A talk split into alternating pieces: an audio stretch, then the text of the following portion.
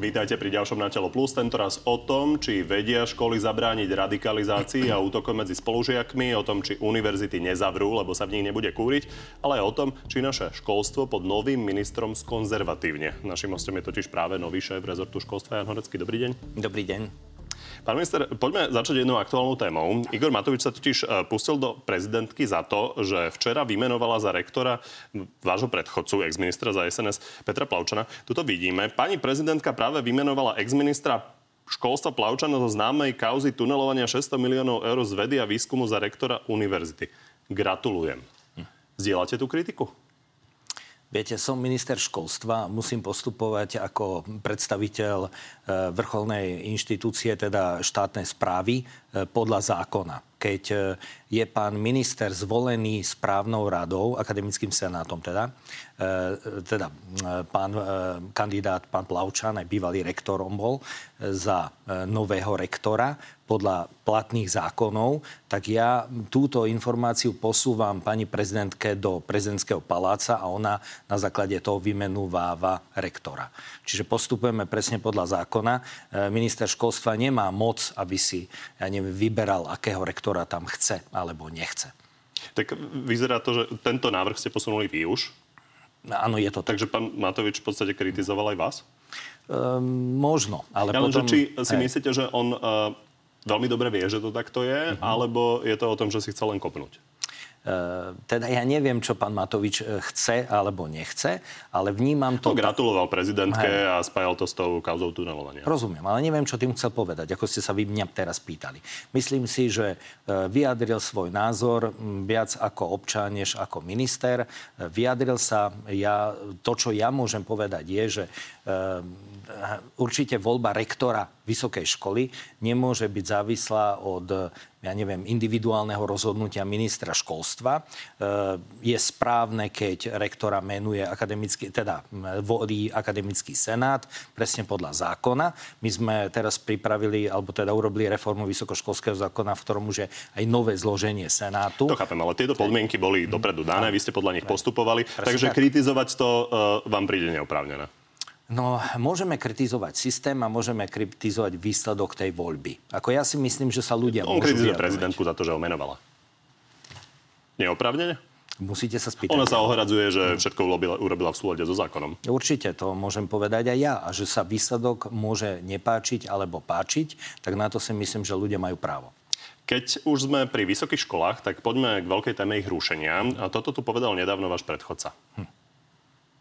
Je možné, že do konca volebného obdobia dve, tri ďalšie vysoké školy? A do konca volebného obdobia bude jedna. Ešte si myslím, že za tie dva roky stihneme. Zrušíte? Môže to tak dopadnúť.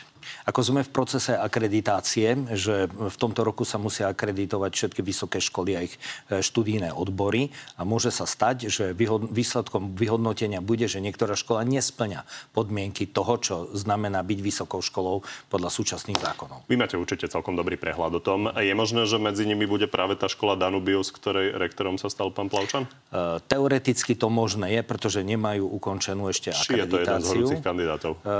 To nebudem prejudikovať. Nehnevajte sa, ale nechám to naozaj na postup nezávislej akreditačnej agentúry. Môj úmysel je, aby vysoké školy mali požadovanú kvalitu, aby to boli také vysoké školy, ktoré ju majú a toto musíme urobiť zákonným spôsobom. Máme ich príliš veľa? Uh, No, ja by som ani tak nehovoril o množstve ako o kvalite. Nemáme ich na ja počet sa pýtam aj na tú kvalitu, lebo je mm, jasné, že Slovensko nie je schopné mať výtlak mm. z hľadiska vysokých škôl ako Veľká Británia alebo ešte násobne väčšie krajiny. A pýtam sa, že či si myslíte, že Slovensko má kapacitu na to mať toľko to, koľko ich máme, kvalitných vysokých škôl. No, mm, myslím si, že cestou je napríklad spájenie vysokých škôl. E, to je aj jedna z víziev, ktorú máme v pláne obnovy a odolnosti. Máme na to alokované dosť veľké prostriedky. E, K tomu sa dostaneme, pán okay. minister. To zlučovanie je teda určite okay. téma aj kvôli Lebo plánu obnovy, ale tomu, pýtam ako... sa na to, či si mhm. myslíte, uh-huh. že ten počet vysokých škôl, ktorý máme, je proste vysoký na to, uh-huh. na čo máme. Pozrite, štatisticky vysoký nie. Keď to porovnáme s inými krajinami vzhľadom na počet obyvateľov, tak prídeme k aritmetickej odpovedi, že vysoký nie je. Pokiaľ zoberete do úvahy len ten faktor počtu a dáte ho do nejakej nepriamej úmery s kvalitou, tak potom bude jednoduchá aritmetická odpoveď, že áno, je vysoký, ehm, keď zrušíme nejakú vysokú školu, prerozdelíme prostriedky, prerozdelíme ľudské zdroje, že garanti odborov sa presunú niekam inám, tak to vyzerá aritmeticky na odpoveď áno, je vysoký. Ale... Čiže nejdete inými slovami tlačiť na škrtanie vysokých škôl? Idem tlačiť na zvyšovanie kvality vysokých škôl. Ak by Ale bola, nutne nie je na Ak by bola jediná cesta, pán Kovačič, škrtnúť nejakú vysokú školu, tak po nej siahnem. Ak budú iné cesty, ako to dosiahnuť, tak nie je primárnym cieľom škrtať vysoké školy, ale zvyšovať kvalitu. Ak by to naozaj nešlo inak, tak určite aj spôsobom alebo cestou, že nejaká vysoká škola, ktorá nesplňa podmienky akreditácie na to, aby bola kvalitná a vybavená tak, ako to... Napríklad tá škola Danubius sa vám páči? Ehm, či sa mi páči? Ja ju tak osobne nepoznám, aj keď teda um, ako občan, kým som nesedel na tejto stoličke a nepozeral na tie školy a nepozeral do očí rektorom, e, tak som samozrejme videl rozdiel medzi, ja neviem, STUčkou alebo UPŠkou a školou Danubius. Máme rôzne, rôznu kvalitu vysokých škôl. Danubius okay. spomínam hlavne kvôli tomu, že mm-hmm. teda sa to týka pána Plavčana. Samozrejme máme aj iné, ktoré sa budú riešiť. Mm-hmm. A poďme na to uh, zlučovanie, o ktorom ste hovorili. Mm-hmm. To je súčasťou plánu obnovy. Máme na to vyčlenené peniaze. Hovorilo sa napríklad o e, trnavských e, vysokých školách, e, o Košiciach. Budú sa zlučovať? No, keby to, bolo, keby to boli štátne vysoké školy, to znamená, že by som mohol o tom rozhodnúť, zobral by som na seba tú zodpovednosť a tú odvahu a minimálne v dvoch prípadoch by k zlučovaniu došlo. Ale keďže ide o verejné vysoké školy, ktoré majú autonómiu a tá sloboda a autonómia ich rozhodovania je v tomto prípade podľa mňa cenejšia, tento princíp, než to, čo ja považujem za e, väčší prínos pre nich aj pre spoločnosť. Myslím, nie je to málo peňazí, je dosť možné, že sa nezlúči nič a že nám to prepadne? Uh, viete, je to postavené tak, že my to tým vysokým školám nemôžeme prikázať. To znamená, naozaj je to možné. Rozumiem. Ja Čiže je dosť urobiť... možné, že sa vlastne nikto nedohodne, uh-huh. nezlúči a tieto peniaze nám prepadnú. Nechcem, aby nám prepadli, chcem, aby sa zlúčili, aby to dopadlo tak, že sa zlúčia a zároveň... Či ak, vidíte ak niektorú z nich, že riziko, sa naozaj k tomu schýľuje? Uh, v prípade dvoch univerzít je možné, že to tak dopadne. A dúfam, že Ktorých? to tak dopadne. Trnavských. A v prípade, že by to tak nedopadlo, tak už teraz pracujeme na scenári B, aby sme tie prostriedky alokovali, napríklad na vznik nových lekárskych fakult. Bude to možné? Dúfam. Či nám to Brusel povolí? E, pracujem na tom. Nových lekárskych fakult? Uh-huh. Kde? Tam, kde bude vôľa z dola e, tieto lekárske fakulty založiť. Znovu to nie je niečo, čo by sme mohli univerzite alebo vysokej škole prikázať. A vy si viete predstaviť z roka na rok založiť lekárskú fakultu? Z roka na rok nie, ale v priebehu potrebného času, povedzme dvoch rokov áno. A kde si to viete predstaviť? Tam, kde to bude možné. Ako táto vec ešte nie... V akom meste? Napríklad, e, možné by to mohlo byť aj v Prešove. Tak uvidíme. Uvidíme. Univerzita Komenského urobila súťaž na energie. Nikto sa neprihlásil. Je to samozrejme na rektorovi, aby si to vyriešil. Len je to obrovská škola, sú tam študenti na internátoch. Môže sa stať, že zavrú od januára? Nemôže. Ako nepoznám tie podmienky tej súťaže, to znamená, e, naozaj ma tá informácia prekvapila, že prečo by, sa, prečo by nikto nemal záujem dodávať energie a teplo takému veľkému klientovi, ale je možné, že sa do tých podmienok nikto nezmestil. Ale ja som hovoril na túto tému aj s pánom ministrom hospodárstva Karolom Hirmanom, aj s pánom rektorom Števčekom a jednoducho som mu odporučil nejakú cestu, ako to riešiť. E, a táto cesta naozaj dá riešenie. Jednoducho táto ani táto vysoká škola neostane bez energie. Dobre, čiže zmení sa tá súťaž tak, aby sa niekto prihlásil a vo finále alebo, sa bude alebo sa bude, alebo to zabezpečíme cez štátny podnik alebo nejakú, uh, nejakú, nejaké zadanie. Poďme na ďalšiu veľkú tému radikalizácie. Študent mm. zabíjal na Zámockej, ďalší zase útočil na spolužiakov sekerov. A toto je, konštatuje o tom policajný prezident. Vidíme, že tá mládež sa nám radikalizuje, bohužiaľ, pravdepodobne masívnym spôsobom na sociálnych sieťach. Toto je konštatovanie, ale úplne, úplne úprimne, nemáte veľa času. Viete s týmto niečo urobiť?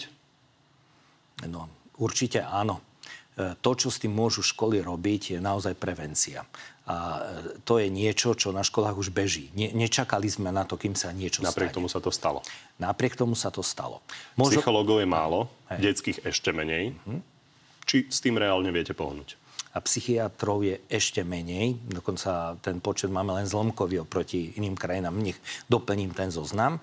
Samozrejme to nevieme ich urobiť z hliny a dať im všem foráž, preto tu máme plán obnovy, preto tu máme štruktúrálne fondy z dvoch zdrojov veľkých plus zo štátneho rozpočtu, kde je podiel na týchto fondoch, tak jednoducho sa snažíme urobiť maximum preto, aby dostali školy, rodičia, učitelia, podporu, ktorú dostávajú. Ono naozaj nezačíname na zelenej lúke. Ako COVID, vojna na Ukrajine, e, toto obdobie vygenerovalo cez NIVAM, WUDPAP, Výskumný ústav detskej psychológie, patopsychológie a Národný inštitút vzdelávania mládeže. E, asi takýto stoh materiálov, webinárov, online podpory pre všetkých, ktorí ju môžu potrebovať. Vrátanie No. Len je dôležité, či sa to dieťa dostane k nejakému psychológovi alebo k nejakému odborníkovi, ktorý to vie riešiť. Potom je A takého odborníka vy budete vychovávať 5 rokov, 7 rokov? Určite áno. E, no napriek tomu máme Pýtam tu nejaké sa, že či rezervy. reálne nemáme počítať s tým, že s týmto sa vlastne nič veľmi nepohne za najbližší ah. rok a pol napríklad. Mm, no určite nie. Ako myslím si, že školy už dnes dostávajú, lebo to nie je len otázka psychológov. Treba vedieť jednu vec, že porovnám to napríklad s Fínskom, ktoré nikto nespochybní v tom, aký majú systém výchovy a vzdelávania v tomto Fínsku, kde je tá podpora učiteľov naozaj násobne väčšia ako u nás. A to je dôvod, prečo teda sa snažím o tie zmeny, o ktoré sa snažím. E, a nie som sám. Tak napriek tomu vo Fínsku boli tri dokonané v nedávnej dobe tri dokonané útoky so smrťou tragickou násilnou. Jeden teroristický útok, teda napriek tomu, že to krajina taká veľká ako my, napriek tomu, že investuje 2% HDP, že majú učiteľia väčšiu podporu, že e, existuje tam stredný manažment na školách, makro, stredný makromanagement školstva.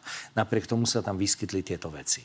A Fíni na to pozerajú rovnako ako my, že škola to nevie na 100% zabezpečiť. Škola vie minimalizovať riziko.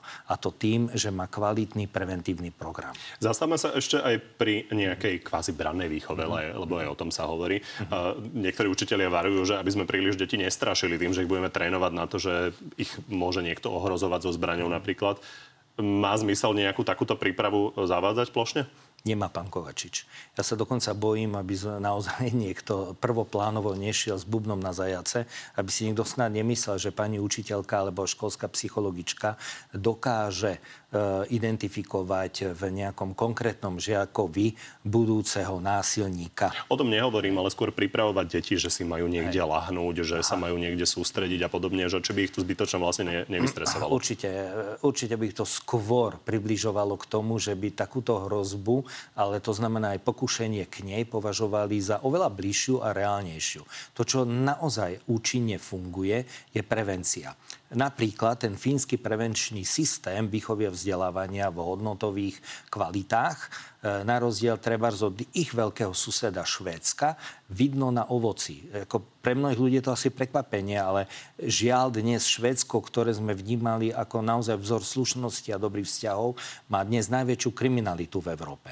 Veľmi veľké problémy v tejto oblasti. Fíni, ktorí išli svojou vlastnou cestou, ktorá je mne osobne už dekády bližšia a ktorá je inšpiratívna pre Slovensko aj podmienkami, aj históriou, ktorú tieto dve krajiny majú podobnú tak e, generuje bezpečnejšie prostredie v školách. Treba povedať, že tam je rozdielný uh, prístup z hľadiska migrácie a ten, ten, e, to nezvládnutie toho problému je vo Švedsku väčšie. Uh, vy ste mimochodom pôsobili na základných, stredných školách. Stretli ste sa so šikanou, ktorú ste museli riešiť?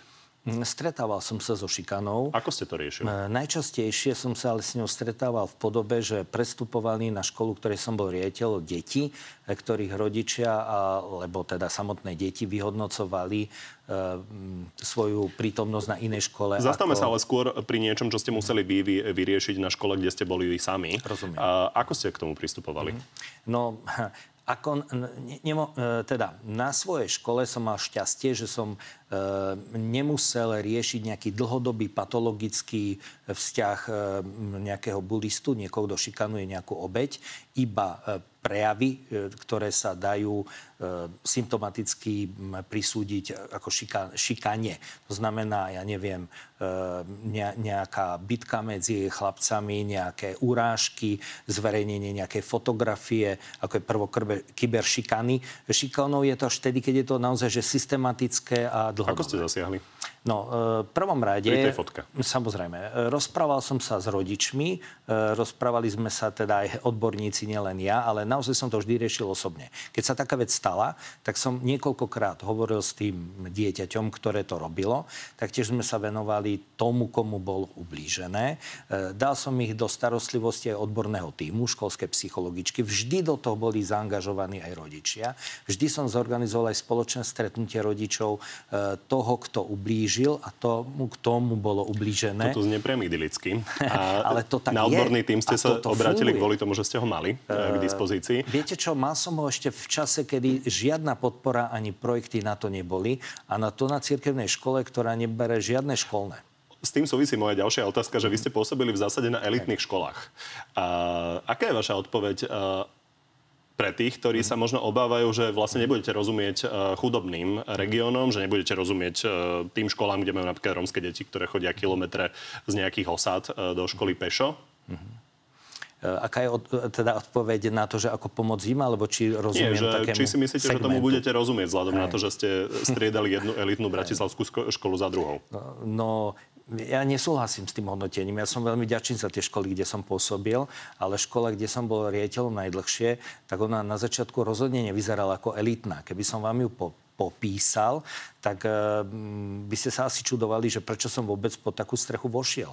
Uh, tá strecha totiž ani nebola, nefungovali tam záchody, nebolo tam funkčné kúrenie, vypadávali tam okná z rámov, bolo tam 150 detí, nikdy sa v živote nezúčastnili žiadnej olimpiády a nejakej súťaže. Tá škola bola v takomto stave, že tam bola aj nejaká nejaký rozpor medzi zriadovateľom, medzi vedením školy, rodičmi. Som tam prišiel ako krízový manažer a jednoducho na základe mm, princípov, ktoré som sa naučil, ktoré som vedel, že fungujú, sa táto škola stala dobrou školou. Ale v tom procese, to, ako sa to dialo, tak som zažil všetky etapy tej školy. Aj chudoby, aj takého naozaj neelitárskeho prístupu. Na svoju církevnú školu vtedy som príjmal e, všetky deti, prednostne rodičov, e, súrodencov tých detí bez ohľadu na to, aký je ich status, aká je ich e, ja neviem, aký je ich talent alebo niečo podobné. Rozhodne to v tom čase nebola žiadna elitná škola. Poďme k tej téme LGBT menšiny. Pán Matovič k tej e, téme prispel napríklad aj takýmto výrokom.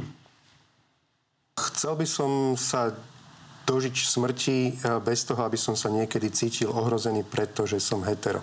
Lebo niekedy sa mi zdá, že niekto by najradšej tu e, pomaly z hetero do budúcna urobil nejakú menšinu. Vy máte tiež taký pocit? Aký pocit? Ako pán Matovič. Um... Že toto je náš problém, že niekto sa snaží z heterosexuálov robiť menšinu. Nie, ako, prepačte, ja dosť dobre nerozumiem tej otázke. Pre mňa otázka sexuálnej orientácie nie je dominantná otázka. Nikdy nehrala u mňa rolu vo vzťahu k ľuďom, vo vzťahu k prístupu k ľuďom, k... Ja neviem, ani, Toto by podpísal aj pán Matovič, podľa mňa, len on má teda pocit, že nejakým spôsobom sa vytvára atmosféra, kedy heterosexuáli sa majú e, stať menšinou. Či máte pocit, že takýto tlak tu je? Ja mám pocit, e, exponovania tejto témy spôsobom, ktorá môže e, ubližovať ľuďom bez ohľadu na ich e, orientáciu. Aj ľuďom, ktorí sú LGBTI, aj ľuďom, ktorí sú heterosexuáli. Či sa veľa o tom hovorí? Uh, no, skôr mi, skôr považujem za potenciálne nebezpečný spôsob, akým sa o tom hovorí. Ako sa ako sa proste prejavuje v našej spoločnosti a vo verejnom priestore a v komunikácii um, nepriateľstvo. Uh, viete, ste sa ma pýtali na tie deti. A toto je napríklad priateľský výrok, čo hovorí pán Matovič? Aby sme tomu rozumeli, že na základe čoho si to definujete. Počul som aj štiplavejšie výroky, aj z jeho úst, aj z iných úst. Ne, nemyslím si, že by som ho nazval priateľským výrokom. Ja ja teda nechcem komentovať jeho výroky ani výroky niekoho iného. Ja apelujem na všetkých. ide o to, že ľudia vás poznajú ešte len veľmi málo, čiže ide o to, aby ste sa cez tých politikov, ktorých poznajú dobre, nejakým spôsobom zadefinovali, aby sme rozumeli, čo chcete a čo plánujete. E, poďme sa pozrieť na to, čo skonštatoval váš predchodca, pán Branislav Greling. Mám také obavy, pretože meno nového ministra školstva sa viackrát skloňovalo s tým, že či je konzervatívec, namiesto toho, aby sa pýtali, že či má nejakú víziu školstva. Liberáli pred vami e, často varujú, e, že ste teda konzervatívec. E, tak aby sme si to ujasnili, napríklad na referende o rodine ste boli? Um, na referende o rodine som bol. A hlasovali ste teda tak ako napríklad som pán chcel. Hej tak, ako som chcel. E, pozrite sa, e, tu máte príklad toho, že ja súhlasím s tým, nemáte problém povedať, ja súhlasím s tým, čo či? povedal. Nie, nemám problém. Pán, pán e, môj predchodca, pán Greling, povedal výrok, s ktorým ja naozaj súhlasím. Že mali by sa skôr zaujímať teda ľudia o to, či mám nejakú víziu, aký som odborník. K tomu sa dostaneme, to... keď rýchlo toto vyriešime. okay. A, takže aby, moja... aby tomu rozumeli uh, ľudia, že napríklad mm. ultrakonzervatívci, mm. čo pán Chromik, neviem presne, aký má na to názor, to je spoluorganizátor toho referenda uh, o rodine, uh, tak v každom prípade ultrakonzervatívci už bez, bez ohľadu na to, či uh, kto to presadzuje, uh, sú napríklad za tzv. konverzné terapie, teda prerábanie homosexuálov na heterosexuálov. O tom si čo myslíte? No o tom si teda e, nemyslím e, skoro nič. Ja si myslím, že táto... Či je to dobrý prístup? Že, no ja neviem, či je to dobrý prístup a dosť o tom pochybujem.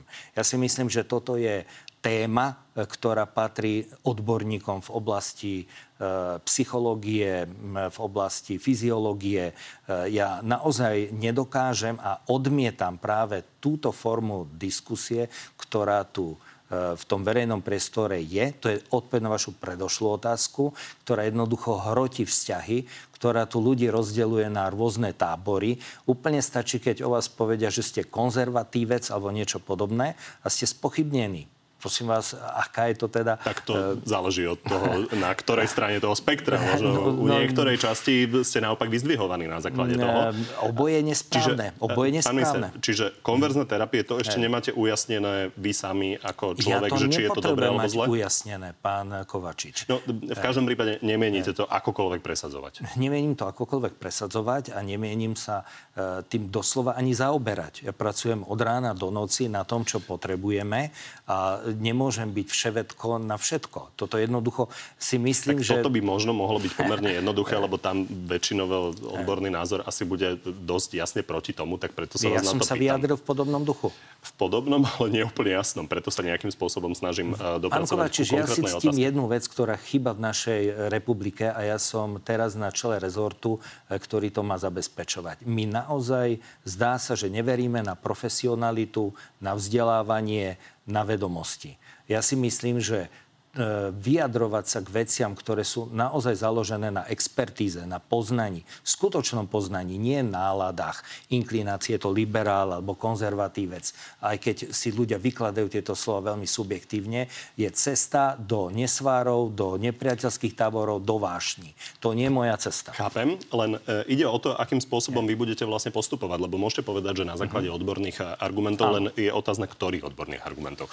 A, lebo uznávate, že sú e, rôzne na základe vedeckých pohľady. odborných argumentov a tie sa to, nelíšia. Akým spôsobom by ste uh-huh. pristupovali k vzdelávaniu Hej. o týchto témach, uh-huh. lebo vy ste pomerne šalamúnsky odpovedali, uh-huh. že vlastne chcete zachovať pri vzdelávaní napríklad o sexuálnych témach o sexuálnej výchove, vlastne pomer medzi tým, že rodičia majú rozhodovať o tom, akým spôsobom sa bude e, dieťa vzdelávať a má to byť na základe e, aktuálnych vedeckých poznatkov. Áno. Tak to je také, že veľmi šalamúnske. Hmm také, že rozsekneme ovcu? Nie, nie, nie. To tak nie je.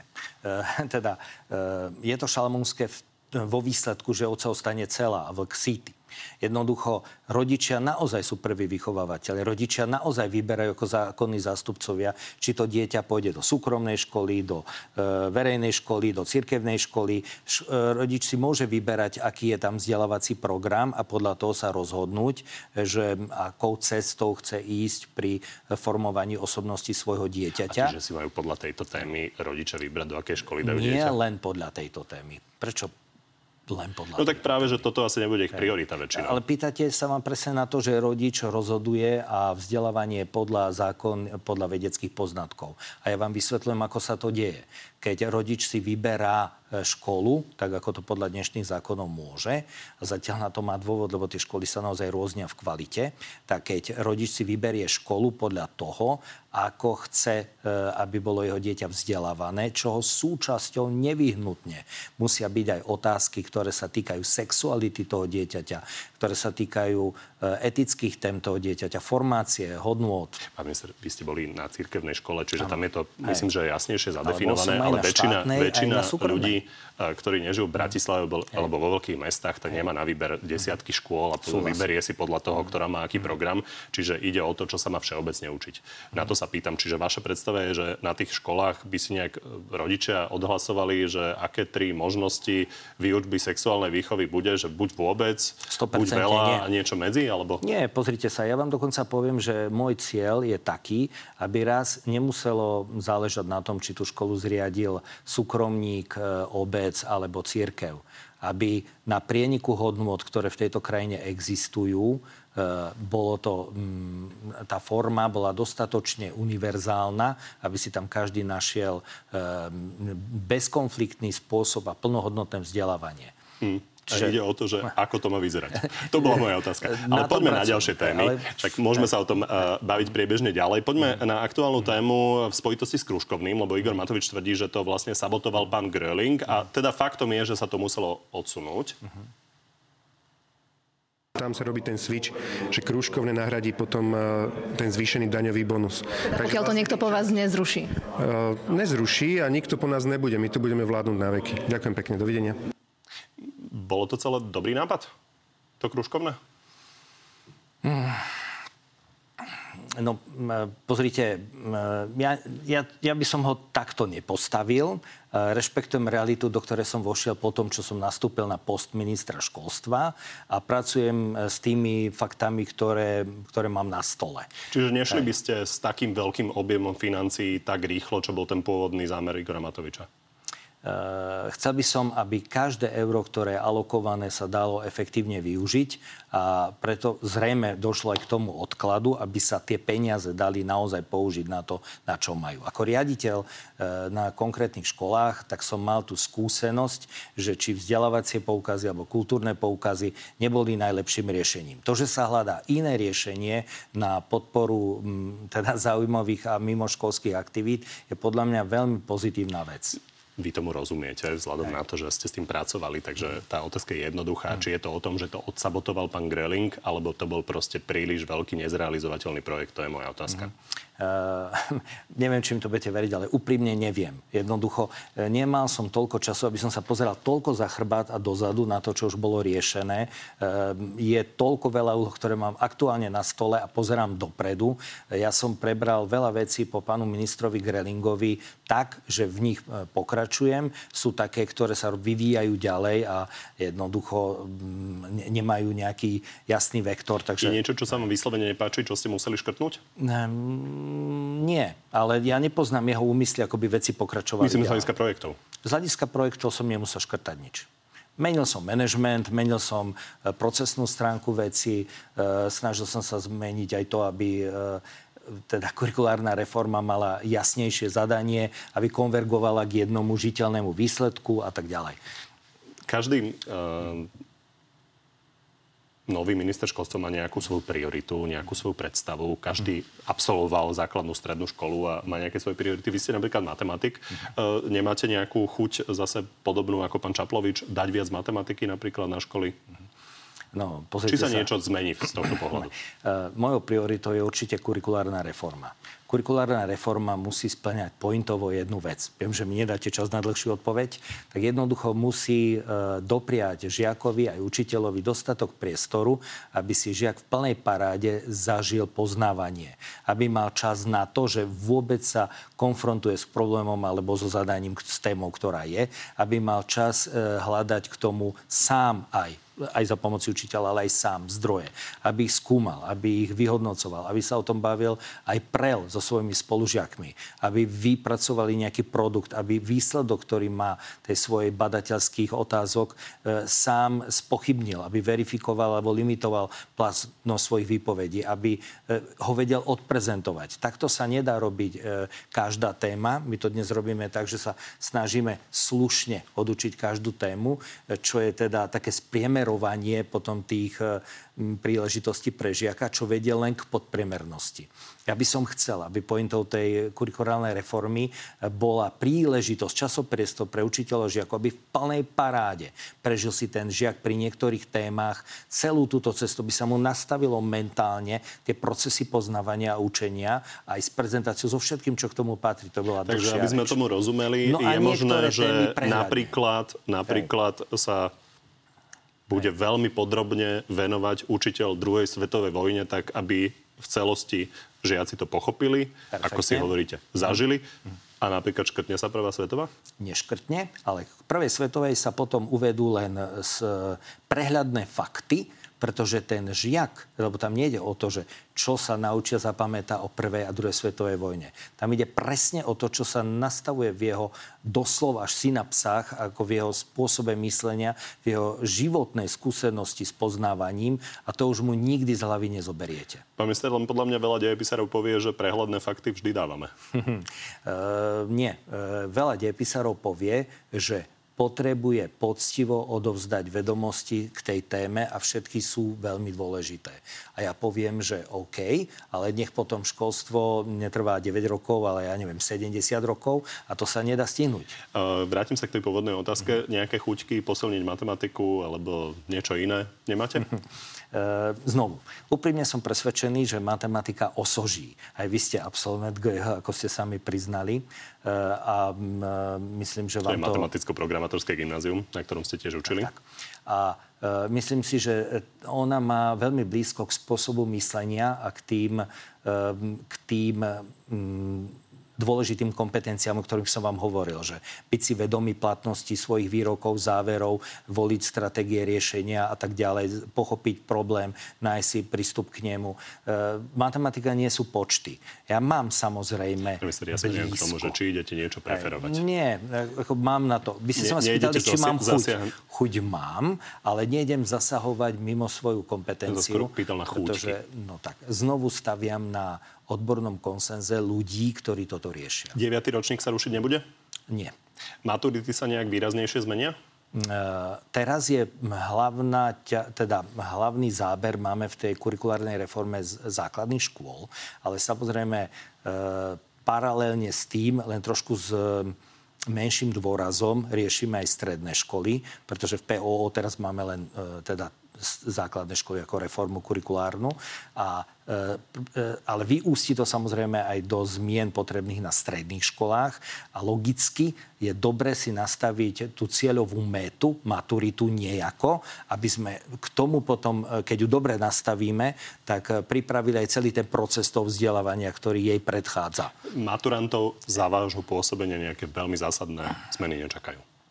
No, moje pôsobenie teda, až do pomerne, tak, tak, je pomerne ohraničené. No a maturitné štúdium je štvoročné a keď sa robia nejaké principiálne zmeny, tak sa musia robiť od začiatku, teda od prvého ročníka. Pomer detí odchádzajúcich na gymnázia, to je ne. veľmi častá téma, 20 rokov.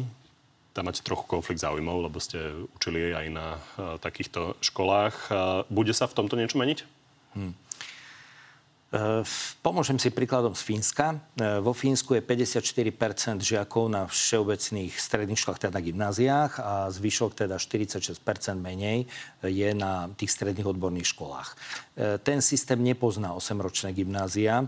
On stavil na to, aby tie typy škôl, ktoré mali, tak boli mm, naozaj, že porovnateľnej kvality, aj keď majú rôzne zameranie, aby to neboli žiadne slepé uličky, takže sa dá z jedného aj z druhého typu škôl ísť na technické vysoké školy, aj do praxe, aj na... 8-ročné gymnázia sú slepá ulička? 8-ročné e, gymnázia nie sú slepá ulička, ale 8-ročné gymnázia nám robia niečo, čo nie je celkom súladné s tým, ako je duch e, nového kurikula a plánu obdoby, obnovy. To znamená zabezpečiť každému dieťaťu dostupno, e, dostupnosť e, kvalitného vzdelávania v porovnateľnej kvalite na každej škole. Idete tlačiť na ich zrušenie? Ehm, no, idem tlačiť na to, aby sa e, teda ne, neseparovali deti podľa toho, e, ako, ja neviem, na čo, na čo majú akademicky merané v nejakom ročníku základnej školy. E, myslím si... Toto sú 8-ročné gymnázie. toto sú 8-ročné gymnázie. Idete tlačiť na ich zrušenie? Mm, som osobne presvedčený, že 8-ročné gymnázia majú, môžu mať oprávnenie tam, kde ide o rozhodnutie rodičov a zriadovateľov, orientovať vzdelávanie svojich detí e, nejak tematicky. Napríklad umelecké, matematické, jazykové. Nepovažujem to za najlepšie riešenie, ale tento dôvod ešte chápem. Ale všeobecné 8-ročné gymnázia... škrtnúť všeobecné 8-ročné gymnázia? Nedospel som ešte k tomu rozhodnutiu. Uvažujete o tom? Uvažujem o tom. Poďme ešte trošku do politiky, aj keď vy sa tomu dosť vyhýbate. Minulý týždeň zaujal parlament pokusom znížiť DPH pre športoviska vrátane vlekov.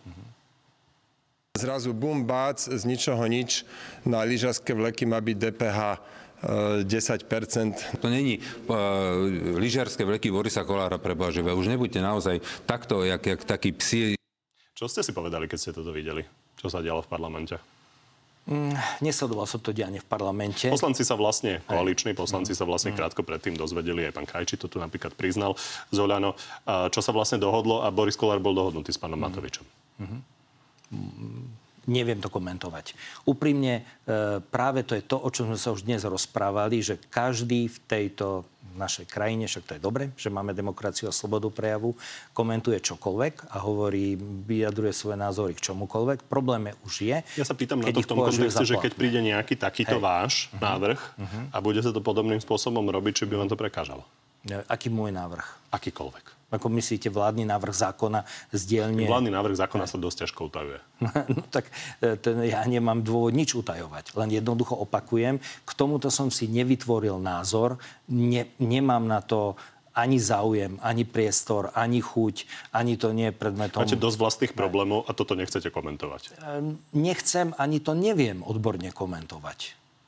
Tak to je pomerne jednoduché. Jednoducho je tu zmena daňových mm. zákonov, mm-hmm. ktorá sa dohodla na koaličnej rade. Poslanci o tom nevedeli a hodili im to do parlamentu. Pozrite, pán Kovačič, ja nechodím ani na koaličnú radu, nie som súčasťou e, koaličných rokovaní a viem jedno. Keď počujem niekedy návrhy, ako by to malo byť v rezorte školstva od ľudí, ktorí sú toho veľmi vzdialení, tak mám niekedy tragikomický pocit. A ja nechcem vyvolávať tragikomické vy, aby vám nekomentovali ekonómov. iný váš rezort, tak radšej nekomentujete toto? Nie, to je proste môj principiálny postoj. Ja si ctím profesionalitu, ctím si odbornosť a vyjadrujem sa k veciam, ktorým rozumiem natoľko, aby E, z mojich úst mohol zaznieť, zaznieť slovo, ktoré jednoducho nepotrebujem zobrať späť. Toto nie je komentovanie daňovej Aj. politiky, to je skôr komentovanie toho, ako sa to odvíjalo. Ale mm. poďme ďalej. E, čo určite sledujete, je to, čo zažíva pán Lengvarský. Mm-hmm. Asi mu nezavidíte. Mm, a čo presne myslíte teraz? Myslím vyjednávanie o tom, že či Aha. bude to liečiť od No tomu rozhodne nezavidím. Nezopakuje sa to u vás? Myslíte na školstve, že či učiteľia budú odchádzať? No tak ja dúfam, naozaj dúfam a pracujeme na tom naozaj zo všetkých síl, aby sa atraktivita učiteľského povolania zvýšila. Som presvedčený o tom, že e, poznám to na vlastnej koži, že to povolanie má naozaj náboj, má iskru, má príťažlivosť a chcem, aby tí učitelia mali oveľa väčší priestor na to, aby dali zo seba to, čo chcú a to najlepšie v tej školách. O tom je aj tá reforma. Toto by asi každý podpísal. Len Určite. otázne je, že koľko bude peniazy na tie platy. Uh-huh. Na čo si trúfate vlastne ešte v rámci toho uh, času, ktorý vám ostáva? Uh-huh už som povedal, že, už som povedal, že k valorizácii došlo. Nie je to jednorázové opatrenie, lebo jednoducho je to už v zákone, aby sa to prenášať na ďalšie roky. A myslím si, že teraz je treba poskytnúť učiteľom aj priestor, alebo teda manažmentom, na diferencované odmeňovanie podľa teda kvality aj objemu práce a taktiež podporu, ktorá nesúvisí len s financiami. E, to znamená, že aby tam bola metodická podpora, aby tam mali, e, aby minimalizovala sa byrokratická záťaž, aby ich podmienky pre prácu boli lepšie. Ja napríklad chcem... Na to sa chcem možno opýtať, ako to vnímate Hej. dnes, aby sme si vedeli predstaviť, že čo si myslíte o tom probléme. Aký je pomer medzi tým, že učitelia nevyužívajú dostatočne tie nástroje, ktoré majú v rukách a medzi tým, že nemajú podmienky? Mm, neviem to odhadnúť úprimne, že nevyužívajú nástroje, ktoré majú v rukách. Aký je e, pomer medzi neaktivitou mm-hmm. učiteľov mm-hmm. a tým, že nemajú podmienky? Mm-hmm. No, mm, je to zložitejší problém. Nie sú to len tieto dva faktory. Je to aj motivácia toho učiteľa, schopnosť toho učiteľa, záťaž toho učiteľa, čím je všetkým zaťažený. Ako m, mm, veľmi zle sa vám učí v situácii, kedy máte pocit, že každý, kto komentuje vašu prácu, to je to, čo sme sa viackrát dnes bavili, že každý, ktorý nielenže môže slobodne vyjadriť a vy s ním môžete slobodne komunikovať, ale um, neprizná ten, tú kompetenciu tomu učiteľovi. Keď vás e, existujú naozaj rodičia a postoje, ktorí tých učiteľov s prepačením trhajú na kusy, ktorí proste e, očakávajú od toho učiteľa nemožné zázraky voči svojmu dieťaťu, ktorí mu málo dôverujú v tom, ako ten učiteľ e, postupuje pri svojej práci, ako to hodnotí. E, náročnosť očakávania od učiteľa, váha, ktorú dáva spoločnosť jeho kompetenciám a jeho práci, robí tú prácu únavnou. Toto je ten fatálny rozdiel medzi Fínskom Dala by rodičov ale zmeniť e, v priebehu roka, bude je asi pomerne e, zložité. Ostaňme ešte pri jednej tej politickej otázky, e, lebo mm-hmm. ten rozpočet súvisí samozrejme s tými platmi. A toto je odpoveď napríklad Mareka Krajčího, či je možné, že tesne prejde tej menšinovej vláde hlasmi ex-kotlebovcov, pána Tarabu a otca a syna Kufovcov. Či vám to bude prekážať? Ja si myslím... Ak by sa to stalo. ako, kto to podporí, tento podporí. Presne tak, keď sme, keď sme boli vo vláde. No nie, že nebude, no tak to prejde, no. Tak prejde ten rozpočet. No keď za to niekto zahlasuje, tak za to niekto zahlasuje, no. Beriete to identicky? Podobne. Čiže nie je podstatné, kto za to zahlasuje, podstatné, že to prešlo. Uh, viete čo, ja uh, nepracujem v parlamente, aj keď chcem podporu pre nejaký zákon, ktorý dávam do parlamentu, tak sa o tú podporu uchádzam o teda lídrov koaličných strán, respektíve u e, členov výboru NRS. A tí robia rôzne dohody, tí, pri ktorých hej. vôbec nemusíte byť. A otázka Áno. je, že či by vám prekážalo, keby vám takto prechádzali zákony, keby vám niečo konkrétne, alebo aj keď takto prejde rozpočet, prekážalo, keď to prejde tesne hlasmi napríklad týchto ľudí. Mm. Pán Kovačič, ja dúfam, že rozpočet prejde. Aj zákony, ktoré predkladám do parlamentu, tak sú zákony, ktoré sú v prospech republiky a ľudí, ktorí tu žijú. Ak ten zákon prejde v tom parlamente, ja fakt neskúmam, kto zaň hlasoval. Naozaj nie. Dobre. Ale kľudne ja vám pýtam, poviem niečo Či by iné. vám to teda ne. prekážalo? Ne. Hovoríte, že nie. Uh-huh. Ne, áno, neprekážalo by mi to. Poviem vám ale, na dôvožok, keď sa ma to nepýtate, dúfam, že vás to bude zaujímať, čo mi prekáža pri týchto debatách. Uh, prekáža mi nadužívanie, a to zo všetkých z úst, e, ktoré sú relevantné, uh, slova fašista. Uh, počúvam to veľmi často od predstaviteľov verejného života. A poviem vám, prečo mi to prekáža. Pretože my tu máme ústavu, my tu máme trestný zákon, my tu máme zákonnú úpravu tohoto mimoriadne škodlivého a nebezpečného trestného činu alebo spochybňovania holokaustu alebo propagácie fašistu. Ak je niekto fašista, nemôže a nemá čo sedieť v parlamente. Má byť trestne stíhaný a o tom, či je alebo nie je, fašista rozhodujú súdy. Ja vám poviem, čo mi na tomto prekáža na tejto retorike. Len aby sme to pochopili. Hej. Pán Kotleba bol odsúdený za trestný čin, ktorý teda tak. súvisí s extrémizmom. Tak. A tí jeho kolegovia, ktorí neboli odsúdení, mm-hmm. tak tých sa nedá volať fašisti? No a vy si myslíte... Lebo neboli odsudení? Uh, a kto teda o tom rozhoduje, kto je fašista? Ja sa spýtam na váš postoj teraz. Môj postoj je, že aj keď si môžem súkromne mysleť o niekom niečo, že napríklad je zlodej, tak až keď je odsudený, tak vtedy sa dá nazývať fašistom. Toto je ústavný princíp. A viete, keď my ho naň zabúdame, aj keď rozumiem, že v zápale úprimného politického zápasu, a dobre, že ho tu máme, že tu máme demokraciu aj slobodu prejavovania. Ja to teraz hovorím z pozície e, ministra školstva. Deti vás počúvajú deti neanalýzujú situáciu. Oni Minister, nebudú musíme už končiť, tak, aby to, čo... ľudia pochopili. Tak, ktorých ho dokončí. Takže, takže, takže prepačte, dokončím poslanec to. ako poslanec, Hej. pokiaľ nie je odsúdený. E, message je, že tie deti, keď počúvajú o tom, že fašisti sú v parlamente, tak my ich učíme opak toho, čo ich učíme v školách ako učitelia, že, že to je nie sú v parlamente. Že to je nepriateľné. Fašista je ten, kto je podľa mňa odsúdený za to, e, za tento trestný čin. Môže mať súkromný Čiže dnes názor. nie sú fašisti v parlamente? Eh, pán Kovačiča, sú? Ja sa vás pýtam, váš pohľad Môžem, ako člena svoj vlády. súkromný názor nepoviem e, na to, čo, za čo považujem tých ľudí, pretože sa nechcem dopustiť napríklad úrážky. Pretože fašista de jure až ten, kto je za ten trestný čin odsúdený. Za propagáciu fašistu. Takisto zlodej. Ale čo je de facto je tiež dôležité, nie? Prosím? Čo no, samozrejme, že to je veľmi dôležité. Ale preto s tým treba pracovať. Ja to nezatajujem. Ale no, hovoríte, som ja sudca, že to môžem povedať, pán Kovačič? Môžem ja o niekom povedať, že toto je fašista, toto je zlodej? Pán minister, nikto z nás nie je sudca. Ja sa len pýtam, že či sú fašisti v parlamente. Hovoríte, že iba tí, čo sú odsúdení, de tak tí sú nie sú. A či sú de facto, to nech posúdi každý z nás, ale nech s tým potom robí to, čo robiť má. To je čo? No keď by som vedel, to, že niekto sa dopúšťa trestného činu, tak mám občianskú povinnosť konať. Napríklad ten trestný čin ohlásiť. Dobre, Ak čiže viem, v každom prípade mám... hlasy pána Tarabu alebo uh, oca a syna Kufovcov vám v žiadnom prípade prekážať nebudú a dôležité je, aby tie veci prechádzali. Možno ešte poslednú uh, otázku, ktorá vás možno trošku zadefinuje lepšie pre uh, ľudí. Uh, kto je podľa vás doteraz najlepší minister školstva? Ehm, Ladislav Kováč bol jeden z mojich favoritov, eh, ktorí sa mi páčili. A, to bolo už dosť dávno. Aktuálnejšie nemáte niekoho? Mm, ostal by som pri Ladislavovi Kováčovi. Hej. Tak vám ďakujem, že ste prišli. Ďakujem veľmi pekne. Z dnešného Na telo plus je to všetko. Pri ďalšom sa vidíme opäť v útorok o 14. na životu na TV novinách alebo si nás nájdete v archíve na podcastoch. Príjemné popoludne ešte.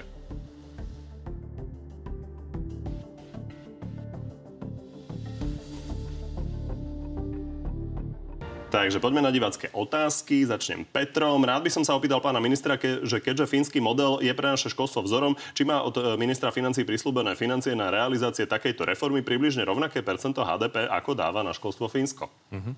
Určite sa tým smerom musíme posúvať a určite peniaze sú hla- veľmi vážnou súčasťou podpory vzdelávacieho systému, ale nie jedinou. Musíme ísť zárovno peniaze, výkon, kvalita. Uh, a peniaze budú kedy? E, postupne. Peniaze pribúdajú už teraz, aj pre najbližší e, rozpočet roku 2023 a jednoducho bez peňazí sa veľa muziky narobiť nedá. To znamená, že určite sa budem usilovať o to, aby e, podmienky a očakávania išli ruka v ruke hodnotenie Jaroslava, ktoré ale sa teda podobá na viacero ľudí, ktorí vás komentuje, hlavne z tej liberálnej časti spektra. Kríž do každej triedy a učiť sa, že Zem je plocha a Slnko obieha okolo Zeme a samozrejme upalovať bosorky, to je jeho to naozaj vyžaduje komentár? Či je to vaše? Lebo Aha. ľudia vás mnohí nepoznajú. Hm. Tak e, ja si myslím, že toto nie je ničie. Neviem, odkiaľ to ten pán Jaroslav zobral, ale dúfam, že nie z našich škôl, lebo to bol vážny dôvod na to, aby sme sa zamysleli nad tým, ako to škola vyzerá. Takže ani jedna z tých vecí vám nie. Ani jedna z tých vecí. Zuzana, zvažujete prispôsobenie prázdnin realite? Dvojmesačné letné prázdniny sú relikviou z čias, keď deti museli pomáhať na poli. Hm. Úprimne poviem, že e, Uvažoval som o tom, dnes to ešte nie je na pláne dňa, že by sme to menili, ale skutočne uvažujem o tom, že či by sme neposunuli začiatok a koniec prázdnin, lebo na začiatku v júni už bývajú veľmi horúce dni, sú to nakoniec najslnečnejšie dni, ešte nie sme otúžili na teplo a preto e, tie horúčavy sú často v tých školách a v tých školských budovách bez klímy neznesiteľné. A naopak e, na konci augusta alebo v polovici augusta, keď už sa ochladzuje, tak e, nie je dôvod, aby teda boli v tom čase prázdniny, tedy by sme ľahko znášali pobyt v škole. Čiže dva mesiace by ostali, ale treba o dva týždne by sa to posunulo? Zdá sa mi to ako zaujímavý nápad, ktorý však sa nedá realizovať izolovanie z postu ministra školstva, ale takto to majú v niektorých krajinách. Myslíte si, že to bude? E, bol by som rád, keby to bolo, ale nie je to na programe dňa. Takže asi skôr nie. Hm, uvidíme. Prečo sa učitelia musia skladať na vyššie ceny energií z variabilnej zložky, ktorá je určená na ich odmeňovanie? Ako dlho táto situácia potrvá? PS, bez tejto zložky aj po 10-percentnom navýšení bude naša reálna mzda nižšia ako minulý rok. Učitelia sa v žiadnom prípade nemajú skladať z variabilnej zložky na náklady na energetickú krízu. Dokonca na štátnych školách, alebo teda na školách, kde je zriadovateľom obec alebo mesto, tak sú prísne oddelené zdroje a výdavkové kapitoly. To, čo ide na osobné náklady, sa nemieša s prevádzkovými nákladmi. Pardon a všetky školy dostali e, na základe dohadovacieho konania e, peniaze v tom v objeme, ako ich potrebovali, ako si ich zažiadali na krytie energetickej krízy. Takže sú to nejaké legendy z chodieb? Určite. Ak nejaká škola má ešte s tým problém, tak ju odporúčam naozaj na dohadovacie konanie, lebo sme urobili maximum preto a nič sa neškrtalo. Všetky prostriedky, ktoré boli požadované navyše, boli školám doručené. Michaela, ako sa chystá riešiť nedostatok učiteľov, ktorý bude len narastať? Uh-huh. No tak toto je naozaj úloha číslo jedna nielen pre náš rezort, ale aj pre mojich kolegov vo vláde, pretože e, veľmi často opakujeme heslo atraktivita učiteľského povolania. E, som presvedčený o tom, že samotné financie samozrejme by nezlepšili automaticky hneď to, čo sa deje v školách. E, proste naši učiteľi, ak by dostali dvojnásobné platy, nebudú v tej sekunde dvakrát tak dobre učiť, ale určite atraktivita učiteľského povolania, ktorá stojí aj na finančnom ohodnocovaní, učiteľov e, musí byť e, spravodlivo odmeňovaná.